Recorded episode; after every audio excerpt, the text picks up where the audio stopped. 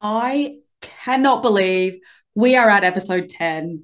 We're at double figures. This is exciting, but it means that the next goal for me is 50 episodes and then on the way to 100. So that feels like so far away considering like it's taken 10 uh taken this long sorry to get to 10 episodes which technically I do fortnightly, so 20 weeks. so I've got a long time, maybe a whole year until I hit 100. So maybe this time next year I'll be hitting 100. But anyway, we'll get there. Now, before I get started, do not forget if you like this podcast and you really think that it's helpful, I would really appreciate this if you could share it through your social media or share it with a friend, a colleague, whoever it is. Um, they don't even have to be into women's health because a lot of this is a lot of self development as well. But it really helps me grow my podcast and reach more like minded individuals and ultimately have like a bigger effect in terms of the women's health industry or even health and fitness industry um, with com- like practitioners feeling confident in their skills. Um, which was really important to me. And I think a lot of people struggle with this. So please share. Um, I would appreciate it anything. Anyway, sorry, words are a bit scattered. Um, one thing I've actually really noticed um, just in doing these 10 episodes of the podcast is that I already feel so much better about doing this whole podcast thing. I I know like I was really anxious about starting the podcast and I felt like so not confident in doing it at all from episode one, but I'm so much quicker at putting together the content now. I can record it in one sitting, and I feel so much better sitting here in my office talking to a microphone, uh, visualizing you listening on the other end and pretending like we're having a chat where you don't respond. But um, it definitely feels so much more normal and I feel so much more confident in it. I feel like my skills are slowly developing. And this is what has led me into today's topic the topic of skill mastery. How do you master a skill? I don't like, let's get into it. I was going to dive into a whole nother ball game right there, but I'm not going down that track. Now, um, I want to talk about Malcolm Gladwell. He is an author. He wrote a book about um, called The Outliers or the Story of Success. Um, I haven't actually read that book, to be quite honest, but it's come up in so many different things I've actually read already or people I've spoken to about self development. Um, but there is one concept that he talks about that is really commonly known called the 10,000 hour rule. Um, it is believed that to truly master a skill, it takes 10,000 hours. Now, that would be like 40 hours per week, so full time work for 52 weeks of the year, so no time off, for 4.8 years dedicated just to that skill. So, a little bit, a lot. It's quite a lot. But the most important part of that um, concept is to, in order to have this skill mastery, there needs to be deliberate practice involved um, or focus, should we say, on that skill. And this involves goal setting, feedback on the performance, and countless drills to improve that skill. So, quite a lot of deliberate, purposeful practice of that skill over a very long period of time. Now, this concept was in regards to maybe more skill acquisition in something like performance, so a sport, or maybe even like learning, you know, musical instrument or something like that. But I want to explore this a little bit further in terms of mastering your trade as a health and fitness professional, whatever that might be for you. Remember, I'm an exercise physiologist, and most of you listening are also EPs. So this is going to be in regards to more health health conditions, say. But if you're a fitness professional, maybe you want to master something like a, a certain clientele, this is going to impl- apply as well to you. Now, the EP world is notorious for producing clinicians who use exercise prescription to help treat and manage lots of complex and chronic health conditions. And this obviously ranges drastically in the type of clientele that we actually help to treat. There becomes a point in sometimes in most careers where you'll sort of navigate or find yourself flocking towards a certain health condition drawn, let's say drawn towards a certain health condition, not flocking like birds, but you'll be drawn to that and you'll probably want to read a little bit more about it and develop your skills a bit further in there. But I often really do wonder how many EPs or fitness professionals, if you're trying to master a certain clientele, feel like maybe they just don't truly master a particular health condition or they just don't feel like they're good at something. Um, this was a really, really big problem for me, I think, early on in my career. Um, I want to talk a bit further about that later on, but I often wonder how many of uh, other people feel like that. Or I know I've spoken to a few of you who do feel like that and have considered career changing for that reason.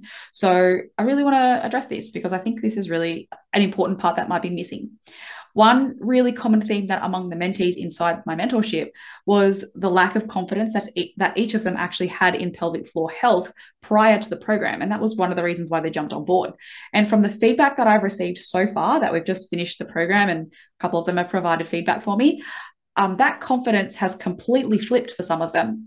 And for some of them, it has sort of slowly transitioned, very different across um, the mentees. And I want to talk about that level of confidence and how they feel about their skills. Those who were feeling much more confident were the mentees who already had access to women's health clients and they could practice their skills in assessment and treating um, through exercise prescription right from the beginning of the program. So they've been six months in it. Now they're six months down the track and they've been able to move some of their clients through all four phases of the treatment cycle that we talk about and address in all of the conditions and have been able to see how that their programming has actually produced results for their clients. And now they have that trust in their own skills. So they're building that confidence um, a lot, I say, quicker. Um, they're going to continue to develop these skills over time. Maybe they'll start changing how they do things and pick up on more key patterns that maybe you know are different to some of the ones that I teach. However, those who are a bit slower in building their confidence didn't really have access to ongoing women's health clients and this was something that they actually said would have been more helpful in terms of like really feeling confident as they finished this. Um, so they found it a little bit harder to implement what they were learning and the skills that they were actually practicing. Um, so I guess it really just boils down though to like what comes first, the chicken or the egg. Like you need clients to practice on, but you probably won't take on clients if you have no knowledge to actually help them. So you need to get the knowledge first and then practice. So if that's something that you or a position that you are in, maybe you're considering doing the next mentorship round and you don't have clients, that's a concern for you you kind of need to learn this content before you can actually go out there and help them. Because if you don't feel confident in your skills, you're probably not going to really sell your service very well. And maybe you won't even take on those clients because you don't feel like you can help them. Um, so that skill mastery might be a bit slower for you, but it will happen. Now, the benefit though, to pelvic health is that a lot of the concepts that we use are very, very relevant for general pain issues. As we talk a lot about how central stability is really important and it's required for like really optimal movement of the body. And that if there is some sort of poor aspect of stability, often this results in overuse of other muscles that then end up causing pain, postural issues, or even in fact injury. And then they're coming to you for injury. So working on their central stability system, including their pelvic floor and pelvic health area, is really, really important part of this. Uh, and those who were not so much seeing women's clients were able to help in this. So they could implement a few things and practice along the way, but um, if we do think about that 10,000 hour rule concept, they are less into those hours of deliberate practice and skill mastery than those who maybe had access to women's health clients the whole time. Now, I mean, not that the mentorship gives you anywhere near 10,000 hours um, at all, but it kind of gets them going, I guess, in that sense. But now, for me, when I look at my own career and progress down the 10,000 hour rule, I started with very slow exposure to women's health clients. I saw a lot of different conditions. Initially, I was a personal trainer, so heaps of my clients were just weight loss and muscle mass gain, and they had lingering issues that I would try and you know taper off their treatment to. But they were like, "Nah, man, I'm here for weight loss. Like, stop worrying about my shoulder problem or stop worrying about my pelvic issue." Um, so it was a bit hard, but I was definitely not on the level of just practicing pelvic health at any point at the beginning of my career. And it wasn't until I really only focused on pelvic health that I started chipping away more quickly at those hours of deliberate practice. And I began to actually feel really confident in my own skills. Um, and I kind of finally felt like I moved out of those feelings of being like a glorified personal trainer and actually move into what felt like a professional health practitioner role, which in itself was so important for me in terms of feeling like successful and on the right pathway. Prior to that, I was like, what am I even doing? I could have just been a personal trainer and been a good one and at that point in time, I could also make more money from being a personal trainer than I could as an EP.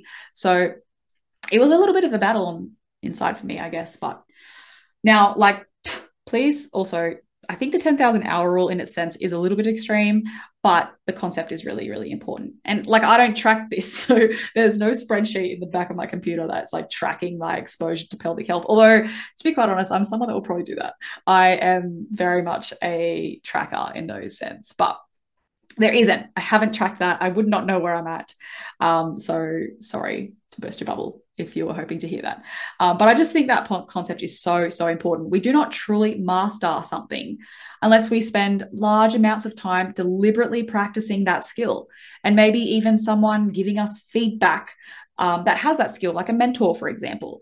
Um, I think having that is also really important, but being able to do drills or skill like drills i mean drills is a little bit thing i think about sport but different type of like activities maybe practicing different certain things or being able to have a mentor give us more feedback about like how you could have changed something or maybe if you're struggling particularly to see something um, i think that's how it kind of relates to us as like health and fitness pros but anyway that's the point. The point is that the concept is really important now, you might be listening to this thinking, like, I don't really want to just do one thing. I like my variety of clients and I like seeing a lot of different people, and that is completely okay and fine. And I think is also really important if that's what you want. However, if you really want to master a skill and maybe be top in the field of something, um, you don't have to be that. But if you do, you have to spend that time doing it you have to have exposure to clients regularly with the same or somewhat similar issues. And the more you mix and match across different areas, then the skills are just going to take a lot longer to actually acquire and master.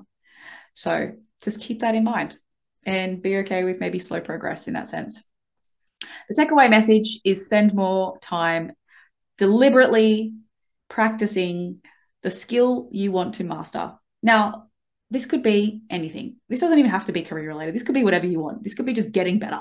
Man, I wish I could do this for heaps of my hobbies outside of work because sometimes I'm like, I just want to be the best at this. And I'm not there yet. And my partner will back me on this when I talk about um, my motorbike riding, for example, is something else I'm trying to work on and get better at. And I've been able to apply that skill mastery, deliberate practice, getting feedback um, from my mentor, who is my partner, because it's the only person I ride with.